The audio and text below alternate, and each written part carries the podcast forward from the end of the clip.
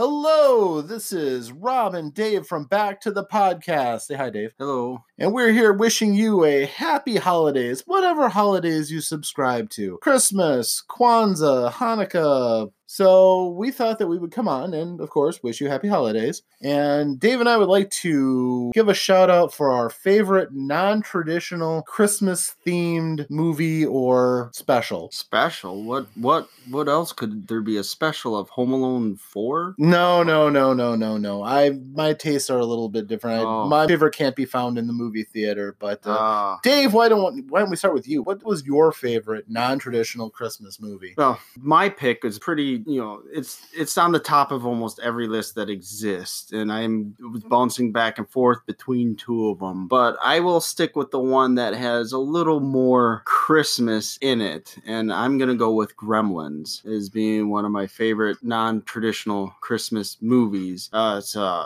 creature feature, little you get your little pet Mogwai thing, and then you know Gizmo. follow the rules. Don't get it wet. Don't feed it after midnight. And they don't like bright lights. What's the worst that could happen? Well, you get them wet and they multiply like a lot And become evil. and they're evil ones. hmm And then if you feed them after midnight, they cocoon and turn into little gremlins that go around terrorizing this little town. They terrorize it, and all this is going on during Christmas. So you got your Christmas lights, you got the snow for the atmosphere feeling, you have uh, the Christmas trees. You, you you just got so many things that are screaming Christmas at this movie. And one of my favorite parts is when the old Mrs. Deagle goes to. It looks like she's gonna throw water on the uh, carolers. It turns out they're the gremlins singing the gremlin theme is the carols, and it just goes on from there. It has some Christmas songs in it, and it which helps the mood for it to be all Christmas feeling, and th- that's it. It's you know not much to it. It's a fun little movie.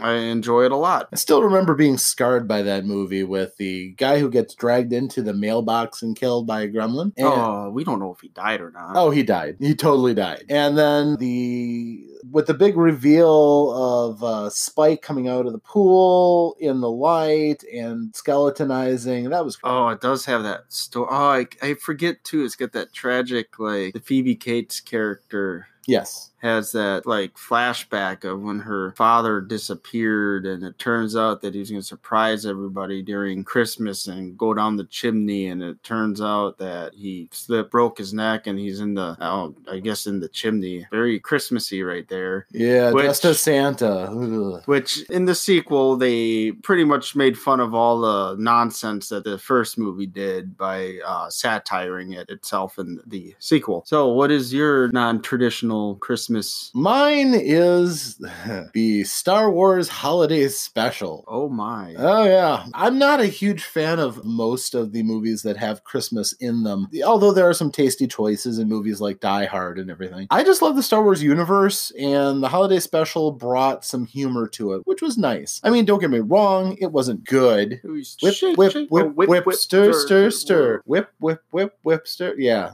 Um. Yes. Uh. The acting was bad. The uh. Uh, The, the overall story was kind of sad, but like I said, there was some fun things. Uh, Harrison Ford was bored, but not completely terrible. And uh, Are you Nope. gonna give me a paycheck, George? right, and Mark Hamill sounded sincere, despite the fact that he was wearing more makeup than a Max Factor ad. You know, Carrie Fisher sang the song to the Star Wars theme. She she wasn't in the right mind, but that's fine. But yeah, it, it had the first appearance of Boba Fett in an animated short. It had some character to it, which was nice. And uh, it was all about Life Day, which I have a fond memory from playing Star Wars Galaxies. Life Day was the annual holiday celebration that they had with with events and such. So I I'd still still have good feels about it. It's also I love bad movies, so I can laugh at the badness and get a good chuckle from it. That's my favorite holiday themed Christmas special. Well, I never would have thought you would have picked that one, but yeah, I've seen that more than what I should have. But every now and then, I am tempted to take a peek at just to remember.